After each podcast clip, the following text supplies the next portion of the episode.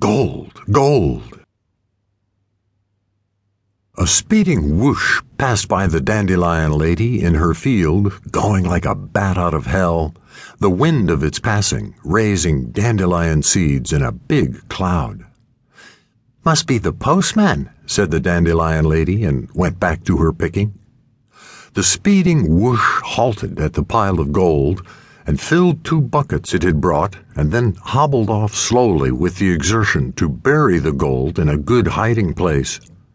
Nine chanting monks with their begging bowls happened upon the gold hoard heaped up beside the path, and so filled their bowls to the brim, and then hurried back to their temple. Takeaway pizza was now on the menu. A passing witch who was hurrying home after a late night passed the gold that was now gleaming in the early sunlight. The gleaming caught her eye, and on investigation, filled her pockets to the top and decided to leave her past behind and start a new life. And so, with the broomstick groaning, she set off to pass the past where her past was calling, and passing her past, she passed on into her new life where her past passed so quickly she had to go back for more gold, and then she flew home. She'd had her fling. By this time, the gold hoard was somewhat diminished, and yet was still a sizable pile, so much so that when Skidman Dale rode past on his motorbike, taking a shortcut through the graveyard, he did a double take and turned around and filled his saddlebags full and rode away towards all the things his fertile imagination could think up. And so, in this way, during the first hour of sunrise, the gold became less and less until there were only two gold coins left gleaming by the side of the path.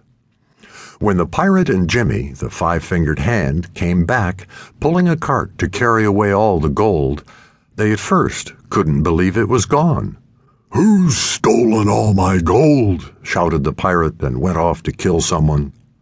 Jimmy the Hand picked up the two pieces of gold that was all that was left of the treasure and trudged off home, vowing never to work for a pirate again. And the moral of this story is never leave your gold alone in a graveyard, said the storyteller, finishing.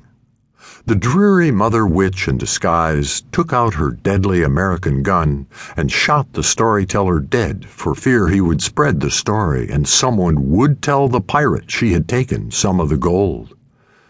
Next, she said to the gathering, there to tell stories in the story competition.